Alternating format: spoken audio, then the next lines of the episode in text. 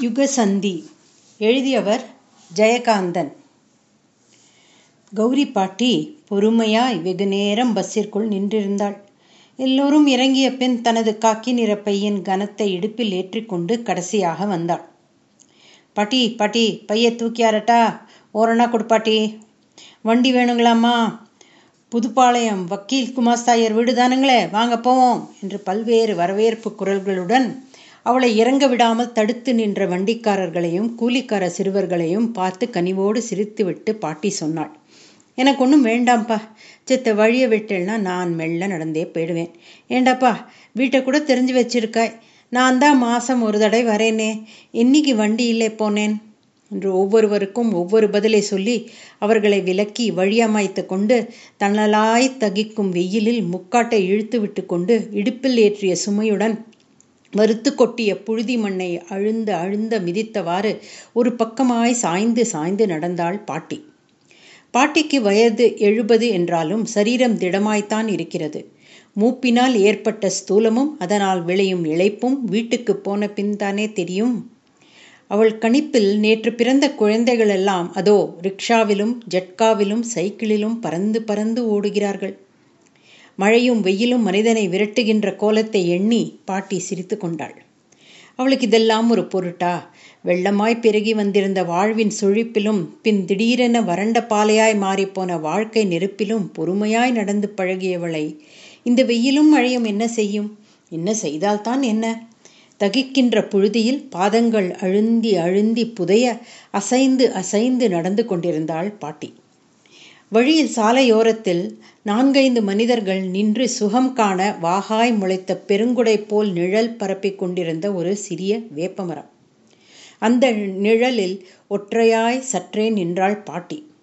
எரிந்து தகிக்கும் அவ்வெம்மையின் நடுவே சுகம் தர படர்ந்த அந்த நிழல் போலும் எந்திரங்களை தவிர எதையுமே நம்பாத இவ்விரு இருபதாம் நூற்றாண்டில் சென்ற நூற்றாண்டின் சின்னமாய் தன் சொந்த கால்களையே நம்பி நிற்கும் காண்பதற்கரிகாந்த காண்பதற்கரிதான அந்த கிழவியின் பிரசன்னம் போன்றும் மெல்லென வீசிய குளிர்காற்றில் வேப்பங்குழைகள் சிலிர்த்தன. என்னப்பனே மகாதேவா என்று கடவுளுக்கு நன்றி தெரிவித்து கொண்டு அந்த குளுமையை அனுபவித்தாள் பாட்டி. பாட்டியின் முக்காடிட்ட வட்டமான முகத்தில் ஒரு குழந்தை களை குடிக்கொண்டிருந்தது இந்த வயதிலும் அவள் சிரிக்கும் போது வரிசை பற்கள் வடிவாய் அமைந்திருந்தது ஒரு ஆச்சரியமே.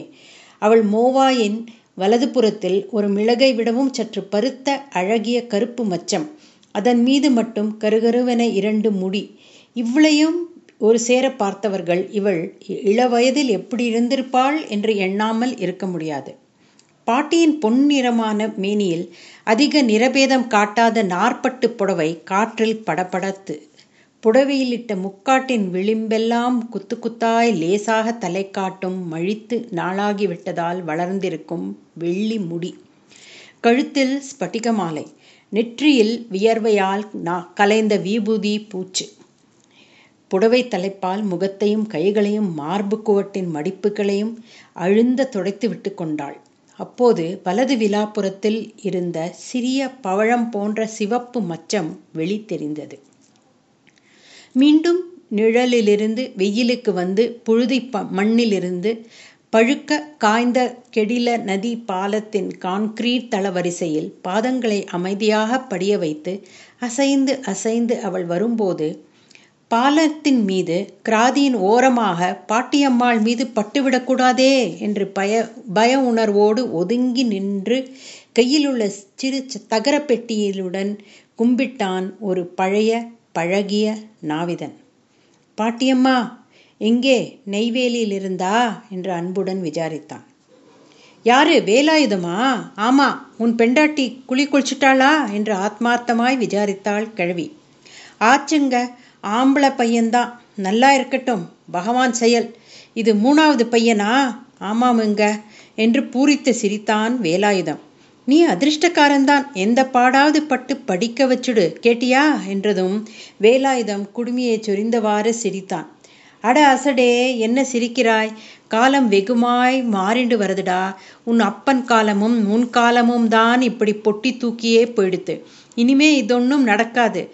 புருஷாள் எல்லாம் ஷாப்புக்கு போறா. பொம்மநாட்டிகள்லையும் என்ன மாதிரி இனிமே கிடையாதுங்கிறது தான் இப்பவே தெரியறதே. ம் எல்லாம் சரிதான். காலம் மாறும்போது மனுஷாலும் மாறணும். என்ன? நான் சொல்றது.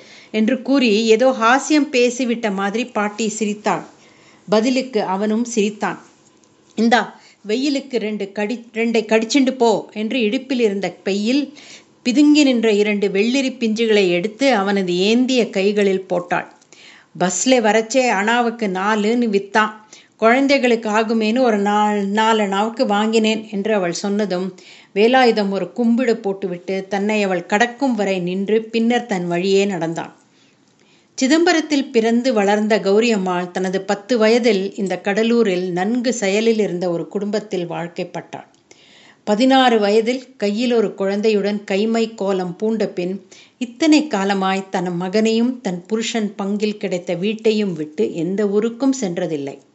எனினும் தன் மகன் வயிற்றில் பிறந்த மூத்த மகள் கீதா மணக்கோலம் பூண்டு பத்தே மாதங்களில் தரித்திருந்த சுமங்கலி வேடத்தை நாடகப் பூச்சை கலைப்பது போல் கலைத்துவிட்டு குடும்பத்தை அழுத்தும் பெரும் சோகமாய் கதறிக்கொண்டு தன் மடியில் வந்து வீழ்ந்து குமுறி அழுத நாள் முதல் தனது வாழ்க்கையில் நிகழ்ந்த கடைசி சோகமாய் அவளை தாங்கிக் கொண்டாள் கௌரி பாட்டி.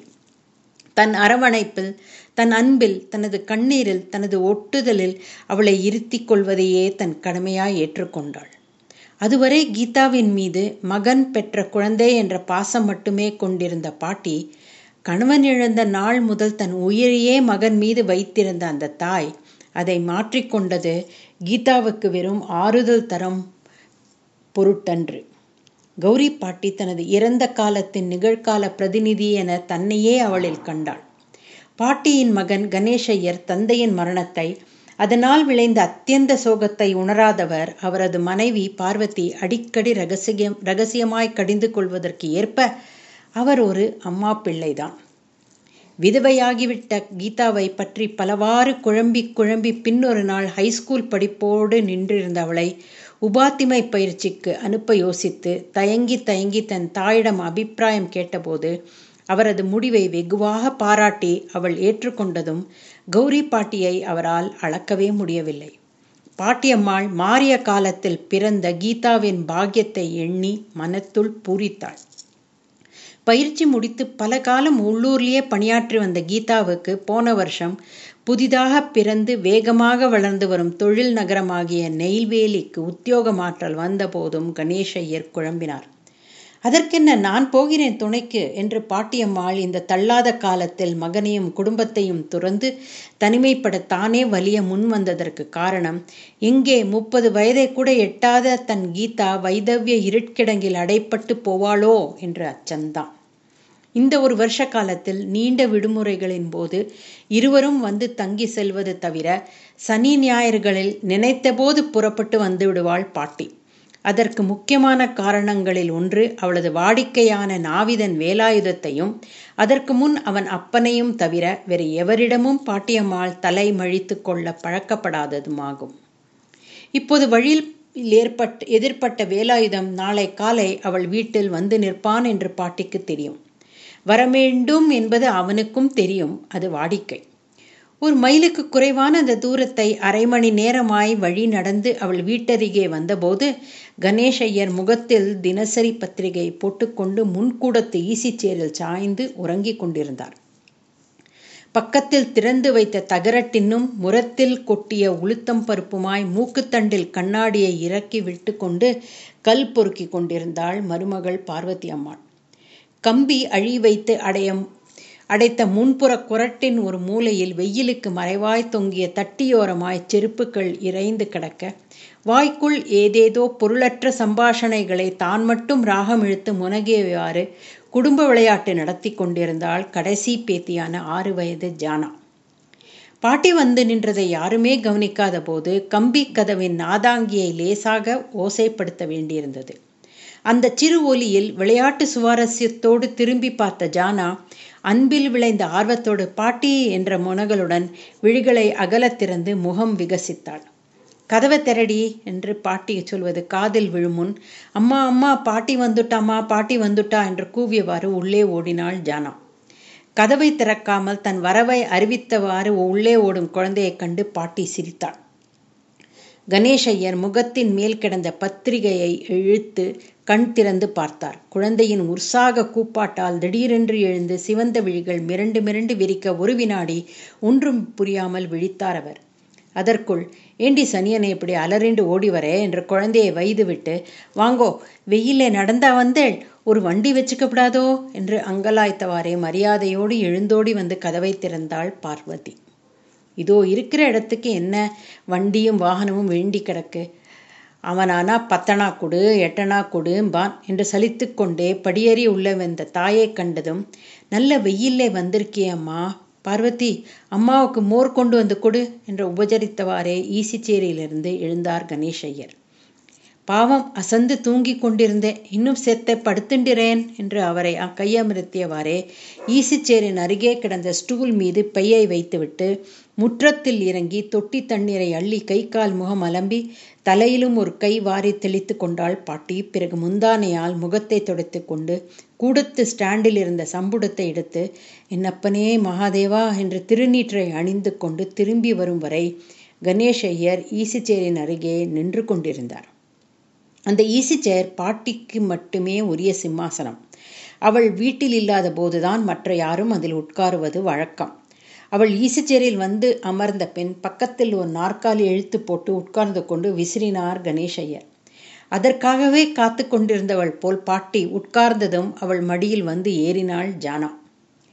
பாட்டி வெயிலே வந்திருக்கா? சித்தை நகர்ந்துக்கோ. வந்ததும் மேலே ஏறிண்டு என்று விசிறி கொண்டிருந்த விசிறியால் ஜானாவை தட்டினார் கணேஷையர் இருக்கட்டும்டா குழந்தை நீ உட்காந்துக்கோ என்று குழந்தையை மடி மீது இழுத்து இருத்தி கொண்டாள் பாட்டி. இப்போ என்ன பண்ணுவியாம்? என்று நாக்கை கடித்து விழித்து தந்தைக்கு அழகு காட்டினாள் ஜானா. ஜானாவை மடியில் வைத்துக்கொண்டே பக்கத்தில் ஸ்டூலின் மேல் இருந்த பையை எடுத்து அதனுள் இருந்த வெள்ளிரி பிஞ்சுகளை வரிசையாக தரையில் வைத்து ஜானாவின் கையில் ஒன்றை தந்தாள். முறுக்கி சுருட்டி வைத்திருந்த மாற்றுப் புடவையை கொடியில் போடுவதற்காக பக்கத்தில் சற்று தள்ளி வைத்தாள். பிறகு பையை தலை கீழாக பிடித்து அதனுள்ளிருந்த மூன்று படி பச்சை வேர்க்கடலையை கொட்டிய போது அதனூடே ஒரு கவர் விழுந்தது. ஆமாம் மீனாவும் அம்பியும் எங்கே காணோம்? என்று சுற்றுமுற்றும் பார்த்தவாறு இதை உங்கிட்ட கொடுக்க சொன்னா கீதா என்று கவரை நீட்டினாள் பாட்டி. இருபது வயது நிறைந்த பெண்ணை அம்பியின் துணையோடு மாட்டினி ஷோ பார்க்க என்னதான் பக்கத்தில் இருந்தாலும் எப்படி சினிமாவுக்கு அனுப்பலாம் என்று தாய் கோபித்து கொள்வாளோ என்று அச்சத்தோடு கவரை வாங்கியவாறே ஏதோ அவள் படித்த நல்ல நாவலாம் படமாக வந்திருக்குன்னு காலையிலிருந்து உசிரை வாங்கிண்டு ரெண்டு சனியன்களும் மேட்னி ஷோ தானே போகட்டும்னு அனுப்பி வச்சேன் என்றார் கணேஷ் ஐயர். ஓ தொடர்கதையாக வந்ததே அந்த கதை தானா அது? பெயரை பார்த்தேன் என்று ஒரு பத்திரிகையின் பெயர் ஒரு எழுத்தாளரின் பெயர் முதலியவற்றை குறிப்பாக கேட்டாள் பாட்டி. இதுக்காக போய் ஏன் குழந்தைகளை சனியன்னு திட்டுறாய்? நோக்கும் எனக்கும் சினிமானா என்னன்னே தெரியாது. இந்த காலத்து பிள்ளைகளுக்கு சினிமாவை தவிர வேற ஒன்றும் தெரியாது. நம்ம குழந்தைகள் எவ்வளவோ பரவாயில்லைன்னு நினச்சிக்கோ என்று மகனுக்கு புத்தி சொல்லிவிட்டு கவர்ல என்ன சொல்லு? அவளை கேட்டப்போ அப்பா சொல்லுவான்னு பூடகமாக கொடுத்து அனுப்பிச்சாள் என விளக்கினாள் பாட்டி. கவரை உடைத்து கண்ணாடியை எடுத்து மாட்டிக்கொண்டு அதனுள் இருந்த ஒரே காகிதத்தில் சுருக்கமாக எழுதியிருந்த வாசகங்களை படிக்க ஆரம்பித்ததும் கணேஷையரின் கைகள் நடுங்கின. முகமெல்லாம் குப்பென வேர் வியர்த்து உதடுகள் துடித்தன. படித்து முடித்ததும் தலை நிமிர்ந்து எதிர்ச்சுவரில் தொங்கிய கீதாவின் மணக்கோல போட்டோவை விரித்து பார்த்தார். தாயின் அருகே அமர்ந்து இனிமையான சூழ்நிலையில் மகிழ்ச்சியுடன் இருந்த கணேசையரின் முகம் திடீரென இருளடைந்தது. நாற்காலியின் கைப்பிடியை இறுக பற்றி கொண்டு தாயின் முகத்தை வெறித்து பார்த்தார். அவர் கையில் இருந்த கடிதம் நீ கீழே நழுவியதை கூட அவர் கவனிக்கவில்லை. என்ன விபரீதம்? என்று துணுக்குற்ற பாட்டியம்மாள் தரையில் விழுந்த அக்கடிதத்தை வெளிச்சத்தில் பிடித்துக்கொண்டு படிக்க ஆரம்பித்தாள். அவளால் கண்ணாடி இல்லாமலே படிக்க முடியும். என் அன்பு அன்பிற்குரிய அம்மா அப்பா பாட்டி ஆகியோருக்கு இந்த கடிதத்தை எழுதுகையில் ஆறு மாதங்கள் தீர்க்கமாக யோசித்து தீர்மானமான ஒரு முடிவுக்கு வந்த பின் தெளிந்த மனத்தோடு தான் எழுதுகிறேன். இந்த கடிதத்திற்கு பிறகு உங்களுக்கும் எனக்கும் கடித போக்குவரத்தோ முகலோபனமோ முகலோபனமோ கூட அற்றுப்போகலாம் என்பதும் தெரிந்தே எழுதுகிறேன். என்னோடு பணிபுரியும் ஹிந்தி பண்டிட் திரு ராமச்சந்திரன் என்பவரை வருகின்ற ஞாயிறன்று நான் பதிவு திருமணம் செய்து கொள்ள நிச்சயித்து விட்டேன். நான் விதவை என்பது அவருக்கு தெரிந்ததுதான்.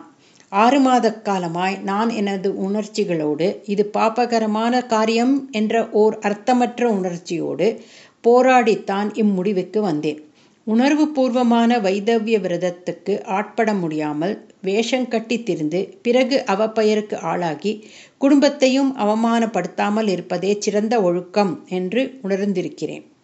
இந்த முப்பது வயதில் இவ்வளவு சோதனைகளை தாங்காமல் இன்னும் ஐந்தாண்டுகளுக்கு பின் இதே முடிவுக்கு வர நேரிடுமோ என்ற அச்சமும் பிறந்தே இப்போதே செய்தல் சரி என்ற முடிவுக்கு வந்துவிட்டேன். என் காரியம் என் வரைக்கும் சரியானதே. நான் தவறு செய்வதாகவோ இதற்காக வருந்த வேண்டும் என்றே உங்களிடம் மன்னிப்பு கோர வேண்டும் என்றே கூட எனக்கு தோன்றவில்லை.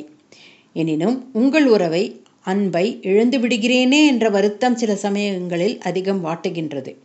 இருப்பினும் ஒரு புதிய வாழ்க்கையை புதிய வெளிச்சத்தை பெற்று ஒரு புது யுக பிரஜையாக சஞ்சரிக்கப் போகிறேன் என்ற லட்சிய நிறைவேற்றத்தில் நான் ஆறுதலும் மற்றற்ற ஆனந்தமும் கொள்கிறேன்.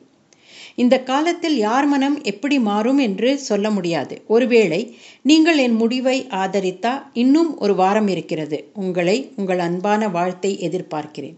இல்லையெனில் உங்களை பொறுத்தவரை கீதா செத்துவிட்டாள் என்று தலைமொழிவிடுங்கள் ஆமாம் ரொம்ப சுயநலத்தோடு செய்த முடிவுதான். எனக்காக பாட்டியை தவிர வேறு யார்தான் தங்கள் நலனை துறந்து தியாகம் செய்து விட்டார்கள்? ஏன் செய்ய வேண்டும்? உங்கள் மீது என்றும் மாறாத அன்பு கொண்டுள்ள கீதா. என்னடா இப்படி ஆயிடுத்தே என்பதை தவிர வேறு ஒன்றும் சொல்லவோ செய்யவோ சக்தி இழந்தவளாய் ஏக்கம் பிடித்து வெறித்து விழித்தாள் பாட்டி. அவ செத்துட்டா. தலையை முழுகிட வேண்டியதுதான் என்று நிர்தாட்சண்யமான குரலில் உறுதியாக சொன்னார் கணேஷையர் பாட்டி திகைத்தாள். தாயின் யோசனைக்கோ பதிலுக்கோ கட்டளைக்கோ உத்தரவுக்கோ காத்திராமல் அந்த அம்மா பிள்ளை முதன் முதலில் தானே ஒரு மு தீர்மானத்துக்கு வந்தது. இதுதான் முதல் தடவை. அப்படியாடா சொல்றே என்று கண்கள் இரண்டும் நீர்க்குளமாக வயோதிக நெஞ்சு பாசத்தால் துடிக்க நெஞ்சில் கை வைத்து கேட்டாள் பாட்டி. வேற எப்படி அம்மா சொல்ல சொல்றே? நீ பிறந்த வம்சத்திலே இந்த குடும்பத்திலே ஐயோ என்று இந்த அவலத்தை கற்பனை செய்ய முடியாமல் பதறினார் கணேஷையர் நான் பிறந்த யுகமே வேறேடா என்று வார்த்தை பாட்டிக்கு வாயில் வந்து நின்றது. அப்பொழுதுதான் பாட்டிக்கு ஒரு அரிய உண்மை இவ்வளவு காலத்திற்கு பின் புரிந்தது. என் மகன் எனது சொல்லுக்கும் எனது உத்தரவுக்கும் காத்திருந்தது வெறும் தாய் அன்பால் மட்டுமல்ல நான் ஒரு யுகத்தின் பிரதிநிதி. அது ஆச்சாரமான யுகம். நான் பிறந்தது சாஸ்திரத்துக்கு அஞ்சி நடந்த குடும்பத்தில். அதுபோல் தன் குடும்பமும் நடக்க நடத்தி வைக்க தன்னால் ஆகாவிடனும் என்னால் ஆகும் என்ற நம்பிக்கையில் அந்த யுகத்தை அந்த ஆச்சார ஜீவிதத்தை கௌரவிப்பதன் பொருட்டே என் சொல்லே என் வார்த்தையே அவன் எதிர்பார்த்திருந்தான். என்று தன்னை பற்றியும் தன் மகனின் மூர்க்கமான தீர்மானம் பற்றியும் தனித்து போன அன்பிற்குரிய கீதாவை பற்றியும் எண்ணி மௌனமாய் வாயடைத்து உட்கார்ந்தாள் பாட்டி. அப்போது அங்கு வந்து அவர்களை விபரீத சூழ்நிலைக்கு ஆட்படுத்தியிருக்கும் அந்த கடிதத்தை எடுத்து படித்த பார்வதி அடிப்பாவி மகளே என் தலையிலே தீய வச்சுட்டியடி என்று தலையடித்து தலையில் அடித்து கொண்டு அழுதாள். பாட்டி தன் இயல்புக்கேற்ற நிதான புத்தியுடன் அந்த கடிதத்தை மீண்டும் கையில் எடுத்து அந்த கடைசி வரிகளை படித்தாள். ரொம்ப சுயநலத்தோடு செய்த முடிவுதான். எனக்காக பாட்டியை தவிர வேறு யார்தான் தங்கள் நலனை துரிந்து நலனை துரி துறந்து தியாகம் செய்து விட்டார்கள்? பாட்டிக்கு சுருக்கென்றது. உதட்டை கடித்து கொண்டாள். இந்த வார்த்தைகளின் அர்த்தம் மற்றவர்களுக்கு புரியாது. பாட்டிக்கும் புரியும். கீதா பதினெட்டு வயதில் நெற்றியிலிடும் திலகத்தை மறந்தது போல் கூந்தலில் சூடும் பூவை துறந்தது போல் அது அவள் விதி என்று சொல்லி அவள் சோகத்தை மறந்துவிடவில்லையா? அவளை பெற்ற தாயும் தந்தையும் கீதா இப்படியாகி வந்த பிறகுதானே பார்வதி அம்பியையும் ஜானாவையும் பெற்றெடுத்தாள்? அதற்கென்ன அதுதான் வாழ்கின்றவர்களின் வாழ்க்கை இயல்பு. வாழாத கீதாவின் உள்ளில் வளர்ந்து சிதைந்து மக்கி மண்ணாகி பூச்சி அரிப்பது போல் அரித்து அரித்து புற்றாய் குவிந்திருக்கும் உணர்ச்சிகளை நினைவுகளை ஆசைகளை கனவுகளை அவர்கள் அறிவார்களா? ஆனால் கீதாவைப் போல் அவளை விடவும் இளவயதில் அரை நூற்றாண்டுக்கு முன் நிலவிய இந்து சமூகத்தின் வைதவ்ய கொடுந்தீயில் வடுபட்டு வாழ்விழந்து அந்த நினைவுகளை எல்லாம் கொண்டிருந்த அந்த கனவுகளை எல்லாம் கண்டிருந்த அந்த ஆசைகளை எல்லாம் கொன்றிருந்த கௌரி பாட்டி அவற்றையெல்லாம் கீதாவிடம் காணாமலா கண்டுணராமலா இருந்திருப்பாள். அதனால்தான் கணேஷ் ஐயரைப் போலவோ பார்வதி அம்மாளைப் போலவோ கீதா இப்படி நடந்து கொள்ளப் போவதை அறிந்து அவளை வெறுத்து உதறவோ தூஷித்து சபிக்கவோ முடியாமல் ஐயோ என்ன இப்படி ஆயிட்டதே என்ன இப்படி ஆய்விட்டதே என்று கையையும் மனசையும் நெறித்து கொண்டு தவியாய் தவிக்கிறாள் பாட்டி. பொழுது சாய்ந்து விளக்கு வைக்கும் நேரத்தில் மாட்டினி ஷோவுக்கு போயிருந்த மீனாவும் அம்பியும் வீடு திரும்பினார்கள். வாசற்படியில் கால் எடுத்து வைத்த அம்பி கூடத்து ஈசிச்சேரில் சாய்ந்து படுத்து ஆழ்ந்த யோசனையில் அமழ்ந்திருக்கும் பாட்டியை கண்டதும் சட்டென்று நின்று திரும்பி பின்னால் வரும் மீனாவிடம் பாட்டிடி என்று ரகசியமாக எச்சரித்தான். எங்கே? உள்ளே இருக்காளா? கூடத்தில் இருக்காளா? என்று பின்வாங்கி நின்றாள் மீனா. சிம்மாசனத்தில் தான் சாஞ்சென்று தூங்குறா என்றான் நம்பி. மீனா தோல் வழியே ஸ்டைலாக கொசுவி தொங்கவிட்டிருந்த தாவணியை ஒழுங்காய் பிரித்து இழுத்து இடுப்பில் செருகிக் கொண்டு மேலாடை ஒழுங்காக இருக்கிறதா? என்று ஒரு முறை கவனித்த பின் தலையை குனிந்து சாதுவாய் உள்ளே நுழைந்தாள். உள்ளே வந்த பின் தான் பாட்டி தூங்கவில்லை என்று தெரிந்தது. அப்பா ஒரு பக்கம் நாற்காலியிலும் அம்மா ஒரு பக்கம் முகத்தில் முந்தானையை போட்டுக்கொண்டு விம்மியவாறு ஒரு மூலையிலும் விழுந்து கிடப்பது என்ன விபரீதம் என்று புரியாமல் இருவரும் திகைத்து நின்றனர். அப்போது ஜானா சிரித்துக்கொண்டே அம்பியிடம் ஓடி வந்தாள். பாட்டி வெள்ளிரி பிஞ்சு வாங்கியாந்தாளே என்ற ஜானாவின் குரல் கேட்டு பாட்டி திரும்பி பார்த்தாள் மீனாவை. எப்போ வந்தேள் பாட்டி? என்று கேட்டுவிட்டு என்ன விஷயம்? இதெல்லாம் என்ன? என்று சைகையால் கேட்டாள் மீனா. பாட்டியின் கண்கள் குளமாயின. மீனாவை பார்க்கும்போதுதான் அவளுக்கு இன்னொரு விஷயமும். கணேஷ் ஐயர் கீதாவை தலைமுழுக சொல்வதன் காரணம் பாரிவத்தியம்மாள் கீதாவை சபிப்பதன் நியாய ஆவேசம் இரண்டும் புரிந்தது பாட்டிக்கு. அங்கே கிடந்த அந்த கடிதத்தை மீனா எடுத்து படித்தாள். அதை நீ படிக்க வேண்டாம் என்று தடுக்க நினைத்தாள் பாட்டி. பிறகு ஏனோ படிக்கட்டுமே என்று எண்ணி மீனாவின் முகத்தையே உற்று கவனித்தாள். மீனாவின் முகம் அருவறுப்பால் சுளித்தது. அடி நாசமா போக என்று அங்கலாய்த்தவாறே தொடர்ந்து கடிதத்தை படித்தாள். அவள் தோல் வழியே எக்கி நின்று கடிதத்தை படித்த அம்பி கூட விளக்கெண்ணை குடிப்பது போல் முகத்தை மாற்றிக்கொண்டாள் வீடே சூன்யப்பட்டது. ஊரெல்லாம் பிளேக் நோய் பரவி கிடக்கும் போது வீட்டில் ஒரு எலி செத்து விழக்கண்டவர்கள் போல் ஒவ்வொருவரும் மிகுந்த சங்கடத்தோடு இன்னொருவர் முகத்தை பார்த்தனர். இரவு முழுவதும் கௌரி பாட்டி தூங்கவில்லை சாப்பிடவில்லை. கூடத்து ஈசிச்சேரை விட்டு எழுந்திருக்கவும் இல்லை. மகனை பார்த்தும் மருமகளை பார்த்தும் மற்ற பேர குழந்தைகளை பார்த்தும் கீதாவை நினைத்தும் பெருமூச்செறிந்து கொண்டிருந்தாள் பாட்டி. வழக்கத்துக்கு விரோதமாய் என்னை வழி அனுப்ப பஸ் ஸ்டாண்டுக்கு வந்து பஸ் புறப்படும் போது முந்தானையால் கண்களை கசக்கி கொண்டாயடி கீதா. இப்போதல்லவா தெரிகிறது? பாட்டியை நிரந்தரமாக பிரியமேன்னுட்டு பாவம் குழந்தை கண் கலங்கி நின்று இருக்கேன்னு இப்போ என்ன புரியுது? கண்ணிலே தூசு விழுந்திருக்கும்னு நினைச்சேனே பாவி. என்ன இப்படி பண்ணிட்டியே என்று அடிக்கடி தன்னுள் குமுறி குமுறி கேட்டுக்கொண்டாள் பாட்டி. விடுகின்ற நேரத்துக்கு சற்று முன்பு தன்னை அறியாமல் கண்ணயர்ந்தாள். கண்மூடி கண் விழித்த போது மாயம் போல் விடிவு கண்டிருந்தது. திருவாசற்படியின் கம்பி கதவோரமாக கைப்பட்டியுடன் வந்து காத்திருந்தான் வேலாயுதம். கண் விழித்த பாட்டி நடந்ததெல்லாம் கனவாகிவிடக்கூடாதா என்று நினைத்து முடிக்கும் முன் இது உண்மை என்பது போல் அந்த கடிதம் ஸ்டூலின் மீது கடந்தது. அந்த கடிதத்தை எடுத்து மீண்டும் படித்தாள் பாட்டி. அப்போது அறைக்குள்ளிருந்து வந்த கணேஷையர் இரவெல்லாம் இதே நினைவாய் கிடந்து மருகும் தாயைக் கண்டு தேற்ற எண்ணி அம்மா வேலாயுதம் வந்திருக்கான். அவள் செத்துட்டான்னு நினைச்சு தலையே செரைச்சி தண்ணிலே போய் முழுகு என்றார். வாயை மூடுடா என்று குமுறி எழுந்தாள் பாட்டி. காலாங்காத்தாலே அச்சான்யம் பிடிச்ச மாதிரி என்ன பேச்சு?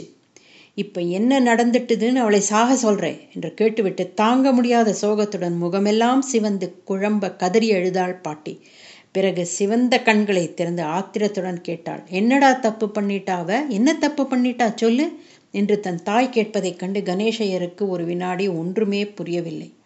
என்ன தப்பா? என்னம்மா பேசுறே நீ? உனக்கு பைத்தியம் பிடிச்சிடுதா என்று கத்தினார் கணேசையர். அடுத்த வினாடி தன் சுபாவப்படி நிதானமாக மகனின் முகத்தை பார்த்தவாறு அமைதியாக யோசித்தாள் பாட்டி. தன் மகன் தன்னிடம் இப்படி பேசுவது இதுவே முதல் தடவை. பாட்டி மெல்லிய குரலில் நிதானமாய் சொன்னாள். ஆமாம்டா எனக்கு பைத்தியம்தான்.